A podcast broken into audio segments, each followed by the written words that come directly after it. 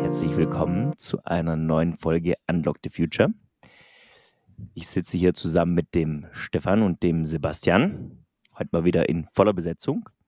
Und wir haben heute ein Thema vorbereitet, ein Tabuthema tatsächlich. Und zwar, es geht heute nicht um Sex, es geht heute nicht um Drugs, sondern es geht um die Lohnabrechnung, um Löhne in deutschen Unternehmen. Und das ist nach wie vor ein Thema, wo wir denken, das ist ziemlich tabuisiert, es wird wenig drüber gesprochen zwischen Kolleginnen ähm, und aber auch bei, beim Einstieg in Unternehmen ist es oft ein schwieriges Thema. Und äh, deswegen gleich mal vorneweg die Frage zunächst mal, wie geht's euch beiden? Hm, super, bis auf die Hitze eigentlich alles, alles gut, aber vor der kann man sich gut verstecken. Ja, so ist es. Sebastian, bei dir? Äh, ich bin ziemlich geschafft. Ich habe noch die Data Week in den Knochen. Letzte Woche war ich in Dortmund auf Dienstreise und bin da nicht so, hab da nicht so viel Übung und bin auch entsprechend geschafft und jetzt kurz vor der Sommerpause die Woche nochmal durchziehen, ganz viele Meetings und Workshops. Und dann falle ich in mir zusammen wie so ein Kartenhaus und habe dann frei. Das ist auch schön. Einfach mal über den Sommer, den Sommer über genießen. Aber zum Thema Lohnabrechnung, ne, beziehungsweise Löhne. Wie, wie seht ihr das? Also ist es, ist es nach wie vor ein Tabuthema? Habe ich da vielleicht was falsch verstanden? Oder sollte man mehr und offener über Löhne in Deutschland sprechen? Fällt mir spontan ein, dass man sehr schnell sagt, man darf, man darf nicht darüber reden, das ist ein Kündigungsgrund. Stimmt, steht, glaube ich, sogar in manchen Arbeitsverträgen drin, ne? Ja. Ich frage mich halt, warum das so ist. Also, weil eigentlich ist es ja so, wenn ich irgendwo eine, eine Leistung anbiete, also meine Arbeitskraft, ne, dann ähm, sollte ich ja schon irgendwo auch im Klaren sein als Unternehmen, naja, eine gewisse Arbeitskraft hat halt einen gewissen Lohn, ja, den ich dafür zahlen muss. Und ähm, ich glaube, du hast es im Vorgespräch angesprochen, Stefan, dass halt bei vielen so Jobbösen steht immer dran, bis zu 80.000. Aber man weiß ja nie, woran man ist, ja. Also das ist, das ist in anderen Ländern, glaube ich, auch anders, ja. Das, das glaube ich auch. Ich, mir fällt gerade was ein. Also man kann das Thema ja wirklich, wirklich von vielen äh, Perspektiven sehen, äh, warum darüber nicht geredet wird. Ich habe damals, äh, ich war in der Gewerkschaft und da gab es immer so eine Tarifliste. Und diese Tarifliste, die wurde so ganz ominös und geheimnisvoll und man musste äh, Gewerkschaftsmitglied sein und dann durfte man die unter Aufsicht beim Betriebsrat einsehen und du hast dir so gedacht, ja, es sind halt irgendwie Steigerungsstufen und es sind halt Einstufungen und warum wird es so so geheim gehalten. Also selbst da, wo es eigentlich feste Kategorien gibt, also mhm. um das mal kurz darzustellen, ähm, man hatte eine, es, es wurde eine Stelle kreiert vom Unternehmen. Die Stelle ging durch den Betriebsrat, durch so einem Gremium durch und das Gremium hat dann nach einem festen Bewertungskatalog ähm, sind die da auf eine, auf eine ähm, Lohngruppe gekommen. So, also den, das Geld, das konntest du auch nicht verhandeln, das war nicht drin. Das Einzige, wenn du lange Berufserfahrung hast, hast du halt so eine Steigerungsstufe bekommen. Das war dann die Lohngruppe plus, plus X. Und selbst da wurde ein riesengroßes Geheimnis draus gemacht, was halt, was totaler Quatsch war, weil die Leute relativ nah aneinander äh, äh, Geld verdient haben. Ne? Also wir reden hier über plus minus 100 Euro brutto. Ähm, also so, die das Gleiche gemacht haben. Und wenn jemand schon länger da ist, dann war ja klar, okay, der hat irgendwie eine Steigerungsstufe mehr. Also alle vier Jahre hast du die bekommen, bis du irgendwie am Ende warst, nach 20 Jahren. Also konntest du das ja auch grob abschätzen. Männer und Frauen haben da auch das Gleiche bekommen, was ja auch manchmal ein Problem in Unternehmen ist, weil sie es halt einfach nicht machen. Ähm, aber jetzt ändert sich ja der Markt und äh, Firmen sind vielleicht gut dran gelegen, da eine, eine andere Transparenz äh, an den Tag zu legen also ich, ich würde ja nicht mal sagen, äh, dass man da schreibt, keine Ahnung, 60 bis 70.000 oder so, dass man da fest irgendeinen Preistag dran macht, also eine ziemlich enge Range. Aber sie müssen auf jeden Fall einen Weg finden, äh, wie man das, wie man da jemanden wechselwillig bekommt. Ich fand, dass ja letztes Jahr ein paar Bewerbungen laufen, aus offensichtlichen Gründen. Und da war das auch immer sehr interessant, weil die Gespräche liefen noch wie halt früher, dass sehr früh gefragt wurde, was ist denn Ihre Gehaltsvorstellung? dass ich dann, also obwohl wir wissen, das ist ein Arbeitnehmermarkt, äh, hat es noch gar nicht so angefühlt. Da habe ich dann auch halt immer so das gesagt, was ich so in meiner Spanne so zu bewegen und, äh, und dann wurde dann so genickt, ja okay, das können wir uns vorstellen. Aber eigentlich wäre es andersrum ja nochmal spannender gewesen, hatte aber jetzt nicht den Mut oder habe so schnell nicht geschalten zu sagen, ja, machen Sie doch mal einen Vorschlag. Ich glaube, dann wären die auch alle vom Glauben abgefallen.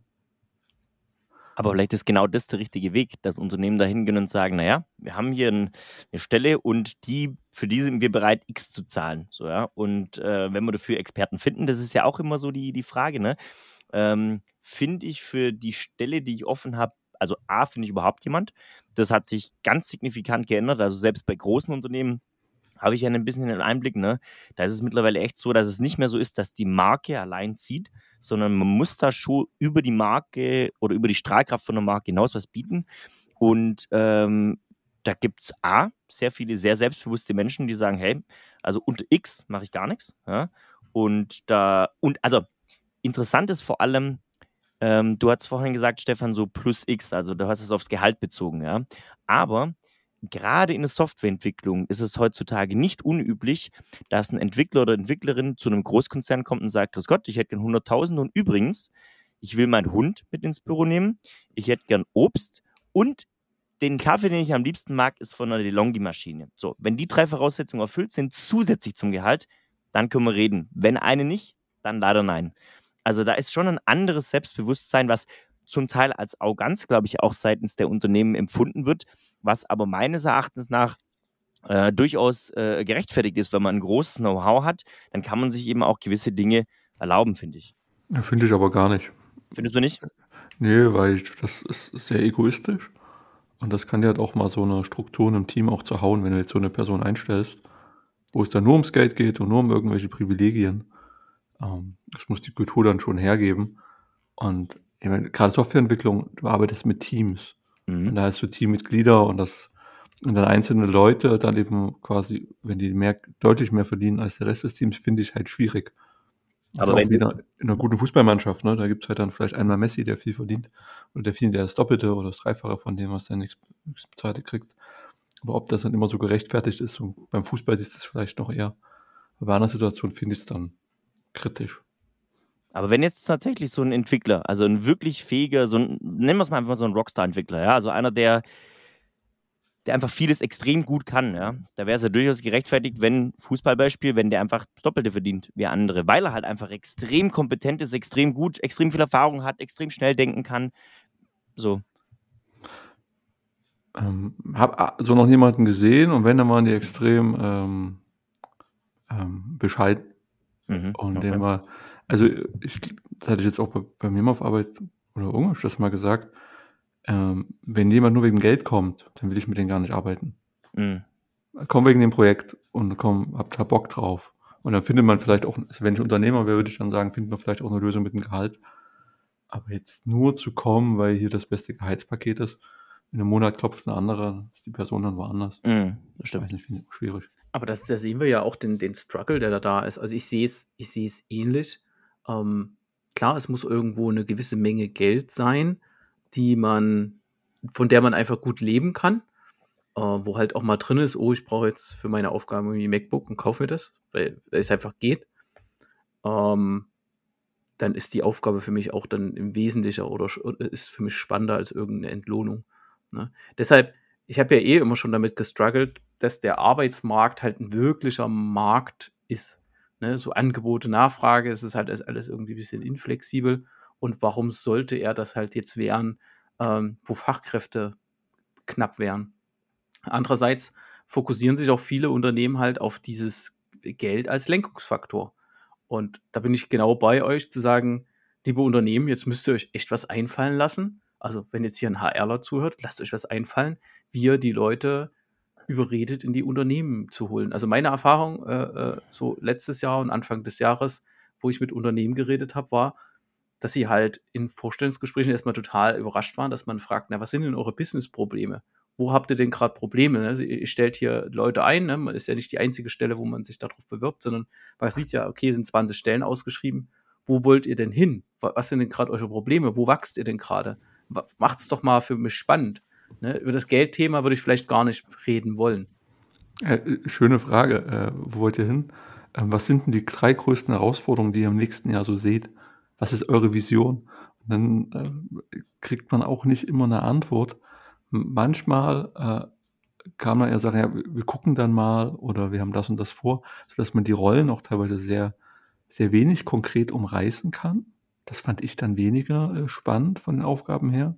Bei den, also jetzt zu, gehst du zu einem größeren Unternehmen, in irgendeiner, nehmen wir mal eine Softwareberatung, gehst dorthin und willst das, willst dich in bestimmten Fachbereichen weiterentwickeln. Und dann haben die da vielleicht das im Ange nicht im Angebot. Dann fand ich es nicht mehr so, nicht mehr so, so interessant. Ähm, mal wegen dem, den Einzelgehältern. Ich finde es zum Beispiel kritisch, wenn ich einem Team arbeite und dann feststellen würde, dass ich 30, 25 Prozent mehr Gehalt im Monat oder im Jahr kriege als die Leute in meinem Team. Finde ich auch nicht gut. Also ich glaube, das ist eine Aufgabe auch in einer, von einer Organisation, dass es da eine gewisse Hygiene gibt, dass alle klarkommen.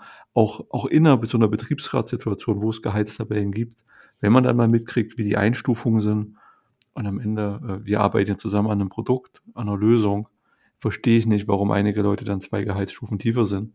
Vielleicht hatten sie Pech, wurden nach mir eingestellt und, und da war eine andere Zeit, aber das ist nicht schön, auch für mich als mitarbeitende Person.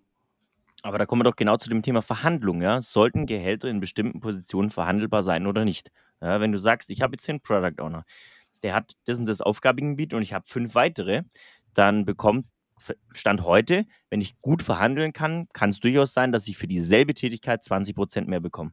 Deswegen die Frage, ist es sinnvoll, dass in gewissen Positionen Gehalt überhaupt verhandelt wird oder dass ein Unternehmen sagt, du, du bist Product Owner, du verdienst wie alle anderen 10 auch x tausend Euro. Punkt. Da brauchst du aber eine gewisse Transparenz und davor scheuen, scheuen sich ja die Unternehmen halt auch. Ich glaube heute schon, dass man heute relativ selbstbewusst verhandeln muss, mhm. bis zur Kaffeemaschine von mir aus, ne, oder, oder bestimmten Bedingungen oder ähm, kann irgendwelche Projekte zur Bedingung machen, kann man sagen, okay, äh, ich würde gerne diese und jene Themen äh, fokussiert angehen, weil ich da besonders gut drin bin, ja, die sehe, weil ich mich mit dem Unternehmen beschäftigt habe. Um, ähm, und das andere Thema halt mit den gleichen Löhnen, ja, das hängt massiv von der Transparenz ab. Ne? So, dann kann man sich so eine Sachen schenken in Ausschreibungen wie äh, marktgerechte Bezahlung. Was ist mhm. denn eine marktgerechte Bezahlung? Das ist ja totaler Bullshit. Ja. Ich, ich drehe mal den Spieß, Thema Lohn in die andere Richtung. Ähm, es gibt aktuell den Trend, zumindest in, in großen, also zum Beispiel in der Automobilbranche, dass extrem viele Autohersteller zum Beispiel nach Ungarn gehen. VW, Audi, BMW, gehen alle nach Ungarn, lassen da produzieren. Und die tun es ja nicht, weil Ungarn ein schönes Land ist, ja, sondern die tun es aus zwei Gründen. A, sind die Lohnkosten circa um 70 Prozent geringer und B, ist der, ist der Steuersatz bzw. die Grundsteuer für das, für das was, für Gebäude, was sich hinstellt, etc., viel, viel geringer. Ja? Das heißt, ähm, da dreht sich das ja genau sozusagen die Diskussion ins Gegenteil, dass ich sage, naja, in Deutschland bin ich nicht transparent mit Löhnen, ähm, habe hohe Löhne im, im internationalen Vergleich. Ja gut, dann source ich einfach alles, was ich outsourcen kann, schiebe ich ins Ausland. Ne? Also den Trend gibt es ja nicht erst seit ein paar Jahren, aber das stelle ich jetzt insbesondere fest, dass äh, schon vermehrt äh, im europäischen im europäischen Nachbarländern äh, produziert wird. Ja? Und da kann man dann auch sehr transparent sein mit dem Gehalt und sagen, naja, äh, uns ist bewusst, dass in weiß ich nicht, in Ungarn, äh, wie gesagt, 70 äh, bis 50 Prozent weniger Gehalt gezahlt wird. Punkt. Ja. Ja gut, diese Deindustrialisierung, die haben wir schon eine ganze Weile. Ne? Seit neuestem würden, werden da die Grünen immer da wieder dafür verprügelt. Mhm. Aber eigentlich setzt die ja schon seit, naja, Mitte der 80er Jahre ein, dass es eine Deindustrialisierung in Deutschland gibt. Und ähm, viele, viele dieser, ich nenne es jetzt mal, äh, äh, wilden Abenteuer Richtung China, Richtung Indien, Richtung wo auch immer hin, wo es eigentlich nur richtig funktioniert hat, war in der Bekleidungsindustrie, mhm. Ne, die sich halt auch einfach nicht mehr abbilden lässt wegen den, den Ressourcen. Ähm, das mit der Abwanderung, ja, die Drohung ist halt immer da, mhm. aber es ist ja nicht zu leugnen, dass China äh, einen großen Teil der Produktivität der Welt abbringt. Aber trotzdem gehen nicht alle hin. Ja. Ne? Und trotzdem haben wir einen Fachkräftemangel in Deutschland. Ne? Gut, ist eine Überalterung geschuldet und und und. Aber ähm, ja, es gibt ja einen Bedarf an Fachkräften. Ne? Es gibt ja genügend. Und gerade in der Region, wo ich bin, das sind jede Menge schwäbische kleine Mittelständler, die so gut spezialisiertes Zeug herstellen. Zum Beispiel so ein Sikaflex. Krieg, das Sikaflex wird halt hier hergestellt, also zu großen Teilen, das ist so eine schwarze Masse. Damit werden Sachen zuverlässig geklebt. und äh, denkst du eigentlich ein easy Produkt, konntest du irgendwo machen? Nee, halt nicht. Kommt halt hier aus der Region. Mhm. Und die zahlen ihren Leuten wahrscheinlich gute Löhne dafür.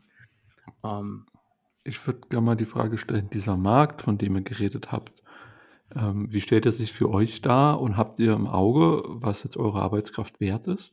Also kennt ihr euren Marktwert? Ja, dafür müsste man ja regelmäßig eine Preisbestimmung machen, also regelmäßig verhandeln. Also ich kenne von Leuten, die bewerben sich regelmäßig, um ihren Wert äh, am Markt zu, zu, zu abzutesten. Finde ich Quatsch, finde ich für mich Lebensverschwendung.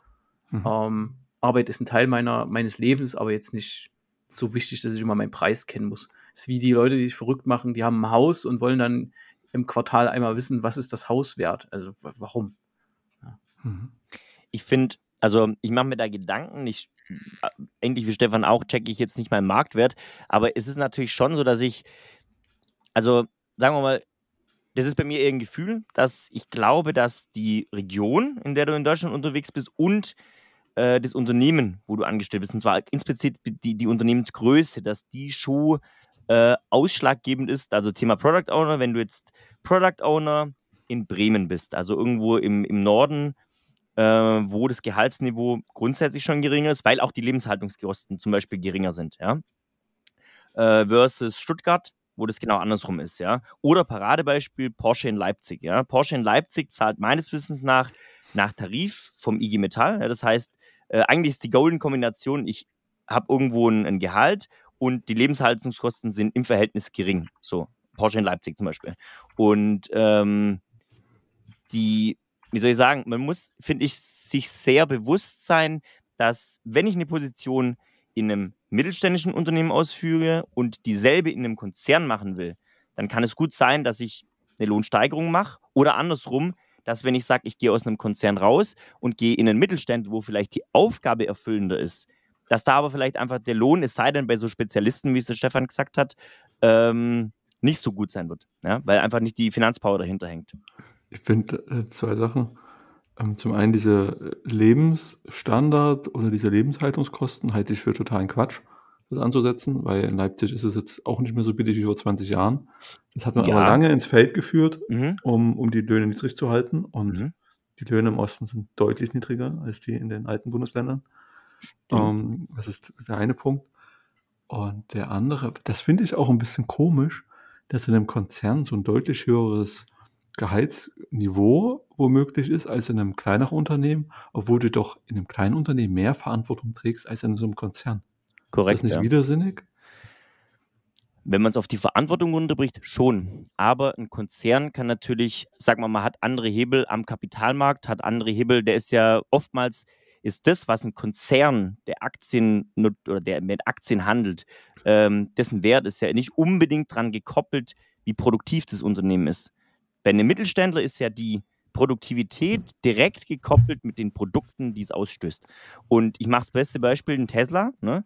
der hat jahrelang Minus geschrieben, war aber mit, mit Hunderten von Milliarden Euro bewertet. So. Und durch diese Bewertung kann ich natürlich, sagen wir mal, Investoren anlocken und die Investoren sind bereit, da Milliarden reinzuballern und mit diesen Milliarden kann ich Leute bezahlen. So. Das heißt, ähm, ja, was das Thema Verantwortung angeht, gebe ich dir recht. Ähm, aber es ist eben bei Konzernen oft so, dass da nicht die Produktivität die Rolle spielt, sondern die Erwartung eines zukünftigen Gewinns. Ja? Und das habe ich bei einem Mittelständler vielleicht nicht in der Ausprägung. Wenn ich jetzt Product Owner bin Mhm. und überlege, wo liegt, also jetzt, jetzt bist du der Personaler und du fragst, oder einer, wir verteilen wir die Rollen nicht, aber wir verteilen sie mal. Jetzt wirst du gefragt, wo liegt dein Wert, den du, den ich bemesse? Ist ja total schwer zu bemessen, weil am Ende Mhm. arbeitest du mit einem Team zusammen und da sucht man ja händeringend zu Sachen, dass du die Teamperformance vielleicht erhöhst, dass du schneller entwickeln kannst, dass du zielgerichtete Lösungen machst. Da sind ja auch alles, äh, ist schwer zu überlegen, sind ja einfach so Versprechen, gerade auch in der Entwicklungswelt. Ist ja nicht im Vertrieb, wo man vielleicht sagen kann, ich habe den und den Kunden in der Vergangenheit angeschleppt und ich bringe die Kunden noch mit, du machst mehr Umsatz. Das finde ich auch immer schwer, das halt sozusagen die eigene Leistung da darzustellen oder selbst für sich selbst zu wissen, wo da der Mehrwert liegt. Ich- Ich glaube, wenn man die eigene Leistung, die sollte man wie vorhin gesagt, sehr stark an dem Unternehmen ausrichten. Wenn ich weiß, dass ich zu einem Spezialisten, zu einem kleinen Spezialisten gehe, kann ich vielleicht mehr ansetzen wie bei einem Mittelständler, der Brot- und Buttergeschäft macht, sage ich jetzt mal, äh, wie bei einem Konzern. Also ich muss, mein Wert schwankt je nach Unternehmen am Ende des Tages. Ne? Und das ist genau die Schwierigkeit, zu wissen, wo kann ich wie viel verlangen. Und das finde ich auch mal so, so, so krass. Man hörst dann Podcast, das ist Vorbereitung oder machst dir Gedanken und dann aber auch schon erlebt, du suchst deine Argumente raus und willst gar nicht viel, ne? sondern fragst einfach, was möglich ist. Und dann hältst du dich schön an die Vorlage und hast hier und das und das, den Erfolg gehabt und den Erfolg gehabt. Und dass die Gegenseite einfach sagt, nee, wieso war doch deine Arbeit? Mhm. Also wo ist denn jetzt, warum denn jetzt mehr? Das, das reicht doch, da könnte ja jeder kommen. Also dass man so, also dieses Spiel, was suggeriert wird nach außen, es gibt einen Markt, den kannst du abfragen, du kannst das verhandeln, liegt in deiner Hand, dass die Gegenseite sich einfach komplett verwehrt und sagt, nee, nee, also das war hier ja gar nicht gedacht und was soll das überhaupt? Und das finde ich dann auch ziemlich krass. Liegt vielleicht irgendwie auch, auch schlechte Erfahrungen gemacht, aber auch in verschiedenen Situationen gesehen. Finde ich dann schwierig, dass ich denke, ich glaube, das System ist doch ein anderes, als ich lese. Aber, aber seht ihr Analogien zum Immobilienmarkt, also so zum Mietmarkt? Also gerade, äh, wir, wir, nehmen mal das Beispiel München, ne, da hast du mhm. halt auch, da äh, wird halt so viel für eine Wohnung aufgerufen und da kommen halt auf diese eine Wohnung auch 20, äh, 30 Leute. Ne? Von daher kannst du aufrufen, was du willst. Und ja. kommen wir vielleicht auch bei dem, bei Fachkräften, also bei Fachkräften, wir lassen das jetzt mal frei, was Fachkraft heißt. Äh, kann, stellt ihr euch das bei Fachkräften in Zukunft auch vor? Weil Fakt ist, wir werden, der Fachkräftemangel wird sich noch verstärken bis mindestens 2025, 2026. Ich glaube, also die Analogie trifft es ganz gut und ich, ich will vielleicht noch eine Kurve weitergehen. Ähm, ich, ich glaube, das heutige, bei, bei vielen Firmen ist das heutige Produktdesign derart ausgestaltet, dass ich mich als Unternehmen frage, was kann ich verlangen und nicht, was hat die Summe der Einzelteile gekostet und was muss ich oben draufschlagen, um Gewinn zu machen. Bestes Beispiel iPhone. Die Produktentwickler werden sich nicht fragen, was kostet die Summe der Einzelteile plus 10% Gewinn, gibt 400 Euro ein iPhone, sondern was gibt der Markt maximal her? Gut, der gibt 2000 Euro her, dann verlange ich 2000 Euro. Egal, wie viel Gewinn ich damit mache. Ne? Wenn der Gewinn 400% ist, dann ist es gut. So. Aber früher war die Produktlogik vielleicht eher so, 30 Euro in der Herstellung, 80 Euro im Verkauf, weil ich will 10 Euro Gewinn machen. Heute ist, ich will 1000 Euro dafür haben, weil ich es verlangen kann. Und wie du sagst, in München ist es so, da liegt mittlerweile die Netto-Kaltmiete, Netto-Kaltmiete im Schnitt bei 20 Euro. Netto kalt. Ne, das heißt, für eine 100 Quadratmeter Wohnung zahle ich 2000 Euro netto kalt, das heißt zweieinhalb warm. So. Ähm, warum ist es so? Weil es der Markt hergibt. Der Markt im Sinne von super viele Leute die Fachkräfte sind, die viel verdienen, sagen, ich bin bereit für eine kleine Butze mit 50 Quadratmeter, weiß ich nicht, 1600 Euro zu zahlen. So. Ich finde total asozial. Das, ja, eine kleine Bude so teuer zu vermieten, dass, wenn ich das machen würde, könnte ich nicht in den Spiegel schauen. Tut mir leid. Das stimmt. Aber deswegen das halt der Markt, ne? deswegen gibt's nee, scheiße den Markt, den gibt's ja, doch der, Mar der Markt hat keine Moral und der Markt regelt einen Scheiß. Äh, das genau, das ist doch auch deine Rede. Das ist doch Quatsch, das Argument. Das ist der, am Ende sind es Menschen und sich gegenseitig das Geld aus der Tasche zu ziehen, hat noch nie was verbessert. Aber deswegen ist München gespickt von Immobiliengesellschaften. Das sind nämlich keine Menschen mehr, sondern große Immobilien-AGs. Die sagen sich, ich baue jetzt hier einen Bunker hin und den vermiete ich maximal gewinnbringend. Ja, das sind ja zum Großteil gar keine Einzelpersonen mehr, sondern Konglomerate, die sagen hier, also Immobiliengesellschaften, die sagen, meine Maxime ist, das Ding zu maximalem Profit rauszudrücken. So. Und ähm, das ist vielleicht auch, wenn man das, wenn man das äh, im Unternehmen bezüglich Lohn anschaut, ich glaube, viele Unternehmen haben das Ansinnen, Mitarbeiter, andersrum jetzt, maximal auszuquetschen. Also im Sinne von, wie wenig kann ich zahlen, um das zu bekommen, was ich will. Ne? Ja, da ist jetzt auch nochmal meine Frage, auch an, jetzt an euch zwei ganz konkret. Wollt ihr so sein? Wollt ihr so denken? Natürlich wollen wir, natürlich wollen wir nicht so sein, aber der, der, der, da kommt halt genau der Arbeitsmarkt. Für, ich, ich, will, ich will viel und der mir gegenüber will wenig zahlen. Aber wir sind uns ja teilweise in einem Vorstellungsgespräch, also so wie sie heute gemacht werden, ja noch gar nicht über die Ware einig. Ne? Die Ware besteht aus 40 Stunden Arbeit, 30 Tage Urlaub und eine grobe Beschreibung, was auf einen A4-Blatt oder zwei A4-Blätter äh, äh, äh, passt. Ne? Also halte ich für schwierig, aber ich hätte dann mal noch ein Pro-Argument, nachdem äh, äh, Manu was gesagt hat. Ich hätte mal noch ein Argument für höhere Löhne. Aber Lass du hören. das mal, Manu. Nee, Ach lass so, okay. Mach, mach. Ähm, guck mal, wir haben seit mindestens zwei, drei Jahrzehnten einen absoluten Reallohnverlust gegenüber den Gewinnen von Unternehmen. Und letztens habe ich eine schöne Grafik gesehen auf LinkedIn, die gezeigt hat von den äh, 50er Jahren an, ab wo der Spitzensteuersatz zieht. Und ratet mal in den 60er Jahren, ab wie viel des durchschnittlichen Einkommens der, der gezogen hat, der Spitzensteuersatz. 42 Prozent, also aktuell. Ähm, Genau, du meinst, das- wie viel Bruttojahreseinkommen? Ab, genau, das wie vielfache. Ich, ich verrate mal, aktuell sind es 1,2, äh, das 1,2-fache, also 120 Prozent vom, vom durchschnittlichen Monatslohn, dann greift der Spitzensteuersatz. Ich nehme das Dreifache. Ja, zweieinhalb hätte ich gesagt. Ähm, das 22-fache. Wahnsinn. Und Mhm. das ist über Jahre halt, äh, ist das halt immer, immer, immer weniger halt geworden.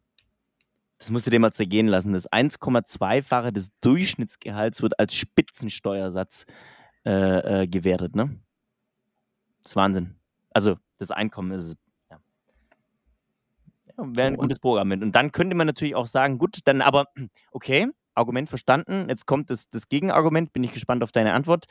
Ja, aber wenn wir das machen, Herr Hartleib, dann ist es ja so, dass die Konzerne weniger Gewinn machen, weniger in Forschung stecken können und international zurückfallen.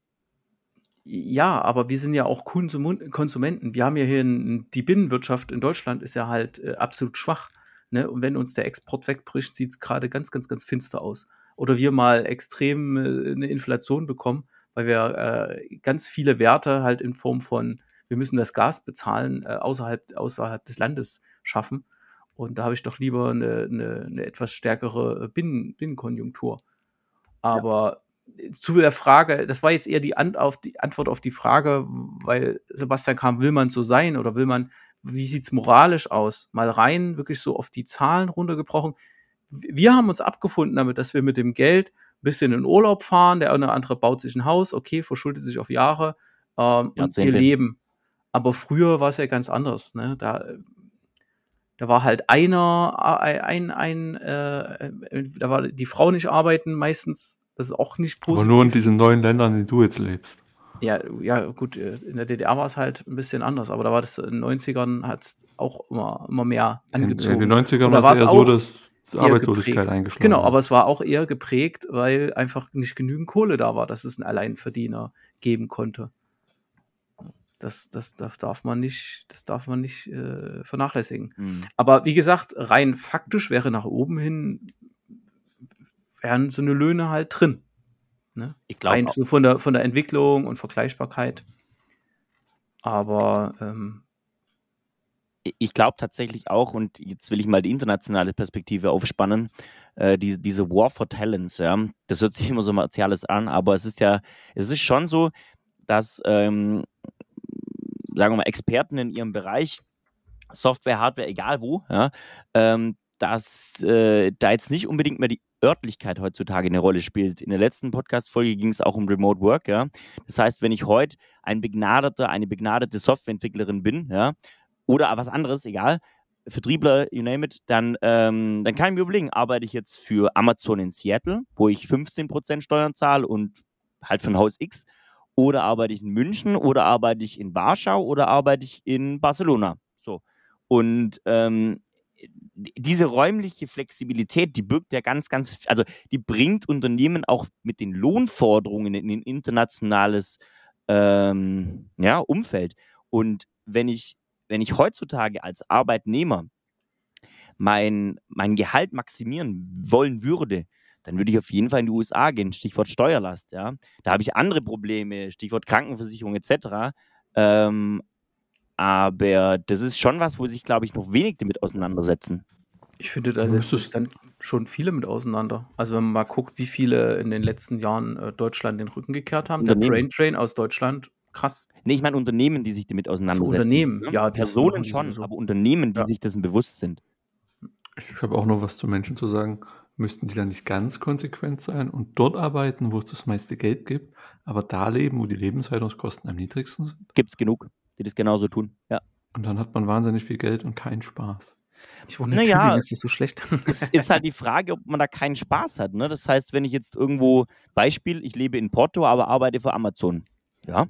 Also, und werde nach amerikanischem Gehalt bezahlt. Das ist nicht, nicht the worst case, den ich machen kann. Mit Sicherheit nicht. So.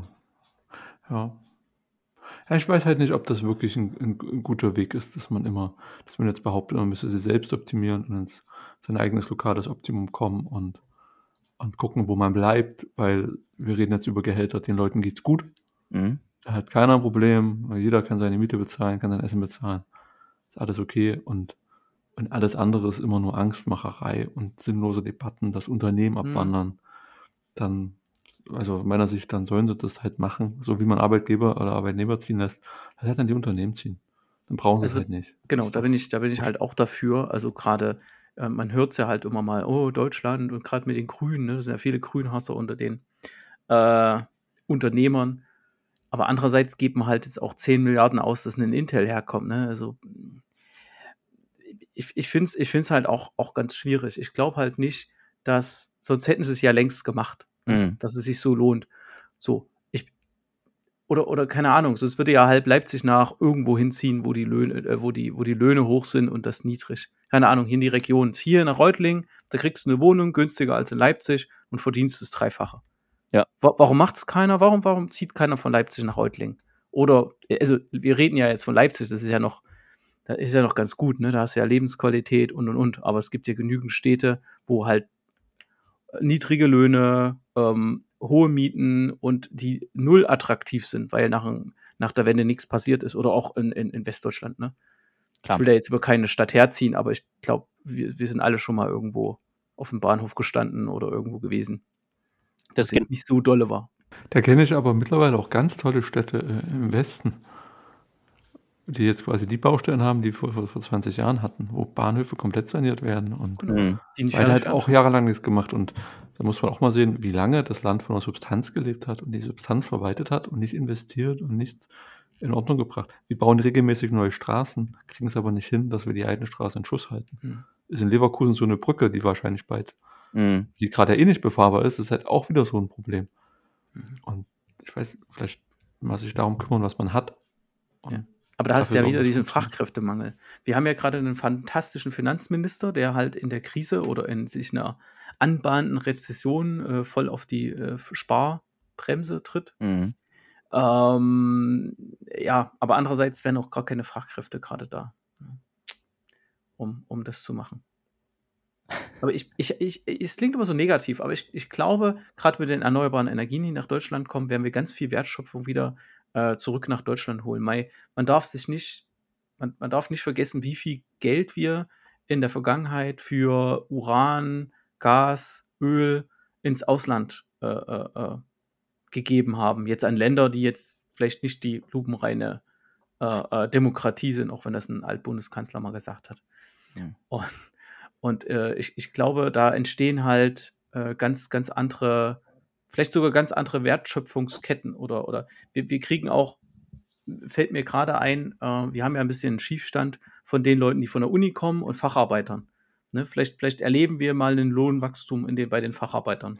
Das erleben wir tatsächlich, da möchte ich kurz drauf eingehen, ähm, das erleben wir schon in, in Metropolen. Und zwar ähm, gibt es hier, speziell in München, gibt es jetzt mittlerweile ganz viele, insbesondere Schreinerbetriebe, die haben sich äh, darauf spezialisiert, zu sagen, okay, ähm, liebe Kunde, liebe, Kund, liebe Kundin, äh, ich baue dir einen Maß-Einbauschrank in deine Loftwohnung, ja, ähm, habe aber einen Tagessatz von 3000 Euro ähm, mach oder mach nicht. Ja? Also ich sag mal so, wenn du, wenn du heute Handwerker bist in einer Metropolregion, egal ob es Stein oder, oder, oder, oder Abwasser, Wasser, äh, Sanitär, äh, you name it, ja. Also wenn du was kannst als Handwerker, kannst du heute viel mehr Geld verdienen wie in, wie in Akademikerberufen. Das hat, glaube ich, auch Richard David Brecht in einem der, stehen schon zehn Folgen her, äh, gesagt, dass diese mehr von diesem White-Collar-Worker, ne, also von den Büromenschen, dass der mehr verdient als die Blue-Collar-Worker, dass das schon lange nicht mehr aufgeht. Weil wenn ich als Handwerker heute was drauf habe, dann kann ich es mir raussuchen, zu welchen Konditionen ich arbeite, weil es schlicht keine gibt. Was ich jetzt so, so bezeichnend finde an dem Gespräch, dass es darum geht, wo man mehr Geld, wo man mehr Geld kriegt. Und sitze mit Leuten zusammen. Der eine hat mir gesagt, äh, du kannst am Ende auch nur ein Schnitzel essen. Mhm. Und der andere hat mal gesagt, dass die Qualität des Geldes wird rein in seiner Quantität bemessen und dass er das schade findet. Wir konzentrieren uns gerade total auf dieses Thema Wohlstand und fragen nicht, warum arbeitet ihr, was tut ihr? Ähm, und wenn du dir deine Aufträge aussuchen kannst, dann kannst du es halt auch für die Leute machen, die du, die du dann gerne arbeitest, die dich entsprechend wertschätzen und nicht nur finanziell, sondern die dann eben auch da sind, pünktlich sind, die Tür öffnen. Und das ist ja auch viel Realität, ne? dass das Zusammenleben so sehr gelitten hat Mhm. durch eine Fokussierung auf Geld und durch Gier. Aber du hast mich hast mich Soll man jetzt auch nicht so äh, befeuern. Ja. Aber du hast mich jetzt wieder total an den Titel unserer heutigen Folge erinnert. Ähm, du hast natürlich recht, aber das ist genau das Thema, warum es halt so ein Tabu, so ein Tabuthema halt ist. Weil die Aussage darüber, ich weiß ja nicht, was der andere verdient, vielleicht mache ich mich total lächerlich. Ne? Aber in beiden Richtungen, wenn der Betrag zu hoch ist, bin ich der Schnösel, wenn er zu niedrig ist, boah, der kann ja gar nichts. Ne? Dachte, der kann was. Und dass wir halt Menschen in Geld bemessen, ah, da gebe ich dir total recht, Sebastian, das ist ein riesengroßes, riesengroßes Problem und deshalb ist es halt auch ein Tabuthema aus Perspektive der, der Menschen. Wir haben auch die ganze Zeit das gehabt, die Perspektive der Unternehmer ist, die denen ist natürlich an Intransparenz gelegen. Ne? Intransparente Märkte sind immer gut, um ja, noch mehr Geld rauszuholen, aber nur für Einzelne. Und äh, wir hatten gerade ein ganz spannendes Thema, dass die, dass die äh, Blue Worker, also alle, die so Handwerksberufe haben, gerade denen würde ich jetzt nicht so einen Skill unbedingt der Selbstvermarktung äh, zugestehen. Ich glaube, das wird, das wird eine sehr schwierige, eine sehr schwierige Kiste werden. Oder, oder se- seht ihr das genauso? Also es ist jetzt sehr diskriminierend vielleicht. Ne? Ich habe auch mal ein Handwerk gemacht und habe äh, fünf Jahre lang äh, als, als Rohleger gearbeitet und da äh, Rohrschäden gesucht und bin rumgefahren, also war quasi auch Blue Worker. Aber seht ihr das auch so, dass das, dass den, dass das, das Skill vielleicht fehlt und dass das ein Problem sein kann? Ich mache mir da gar keine Sorgen, weil ich, mir fallen jede Menge Handwerksbetriebe ein, die sind gut ausgelastet, die stehen gut da in der Firma und der Unternehmensleiter macht auch so den Eindruck, als würde der wissen, äh, wie er sein Geld verdient. Also genau, das, das ist eher so eine Art, ich würde jetzt mal so eine, so eine Handwerkerschleue, die wissen das, wie das Mhm. funktioniert. Für sich auch. Die, die wissen, wie das Handwerk funktioniert, würde ich dir 100% recht geben. Deren Auftragsbücher sind auch voll. Hm, viele Handwerksbetriebe haben meiner Erfahrung nach das Problem, dass sie zum Beispiel das Internet noch nicht verstehen. Also im Sinne von, äh, die, die Homepage von Sanitär X sieht halt dann, naja, die ist halt einmal 2000 gemacht worden, so, ja. Und das ist manchmal nicht unbedingt vertrauenserweckend. Viele haben das auch drauf, viele machen coole Webauftritte und haben dann auch tatsächlich, sagen wir mal, vielleicht ein jüngeres Klientel.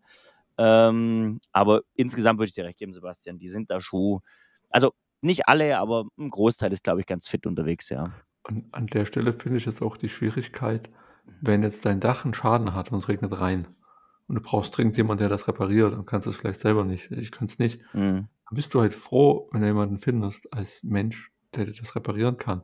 Und wenn der erstmal kommt und sagt, naja, also meine, also ich fange eigentlich erst ab dem dreifachen Betrag an zu arbeiten. Mhm. Also wir müssen schon immer sehen, da liegen auf der einen Seite Lebensrealitäten und, und Schicksale, auch halt mit Strom und Wasser und alles, was so in der Realität ist.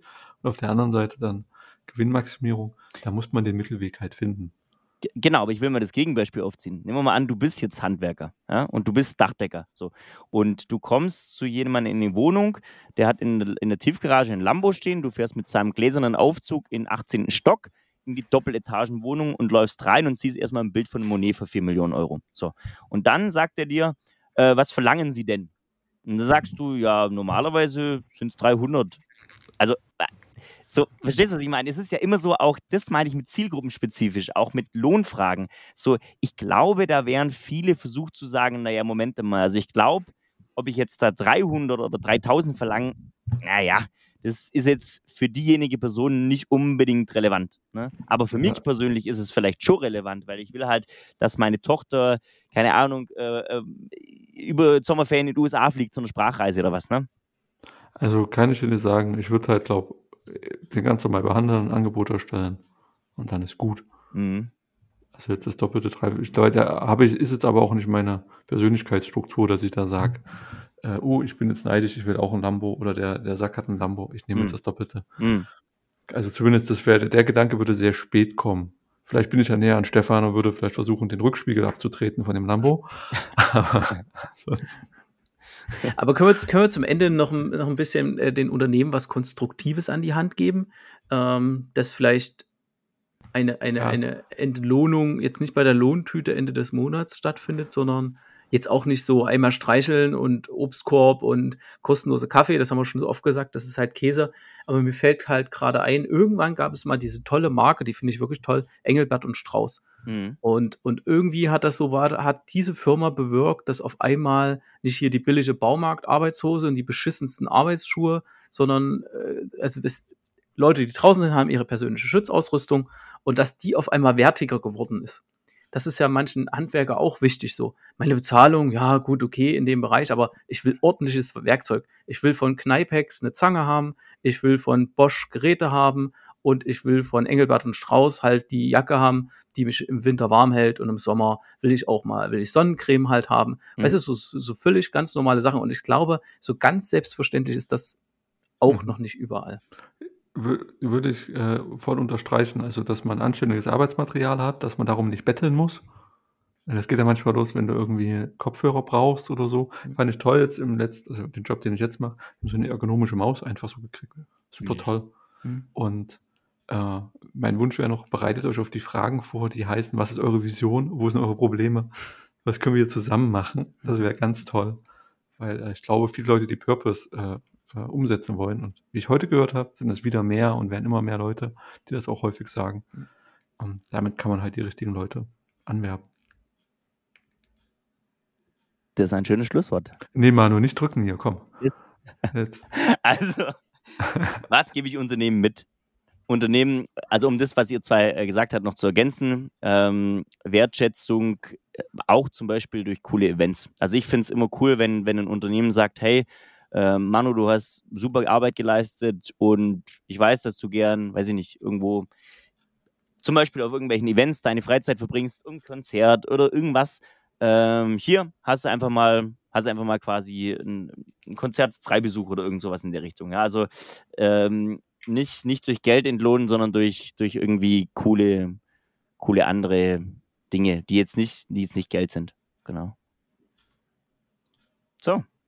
Ich hoffe, das war doch jetzt ein schönes Schlusswort. Das war ein schönes Schlusswort. Falls Unternehmerinnen oder Unternehmen äh, zugehört haben ähm, und unsere Ratschläge gut finden, dann, dann gerne auch mal Feedback. Und äh, wir freuen uns schon auf die nächste Folge. Die wird es noch geben vor der Sommerpause. Wir schauen mal, wann genau wir die Sommerpause machen. Wir sind uns noch nicht so ganz schlüssig, aber wir halten euch auf jeden Fall auf dem Laufenden, beziehungsweise sagen das in einer der nächsten Folgen. Danke fürs Zuhören. Danke euch beiden und einen schönen Tag noch. Ciao.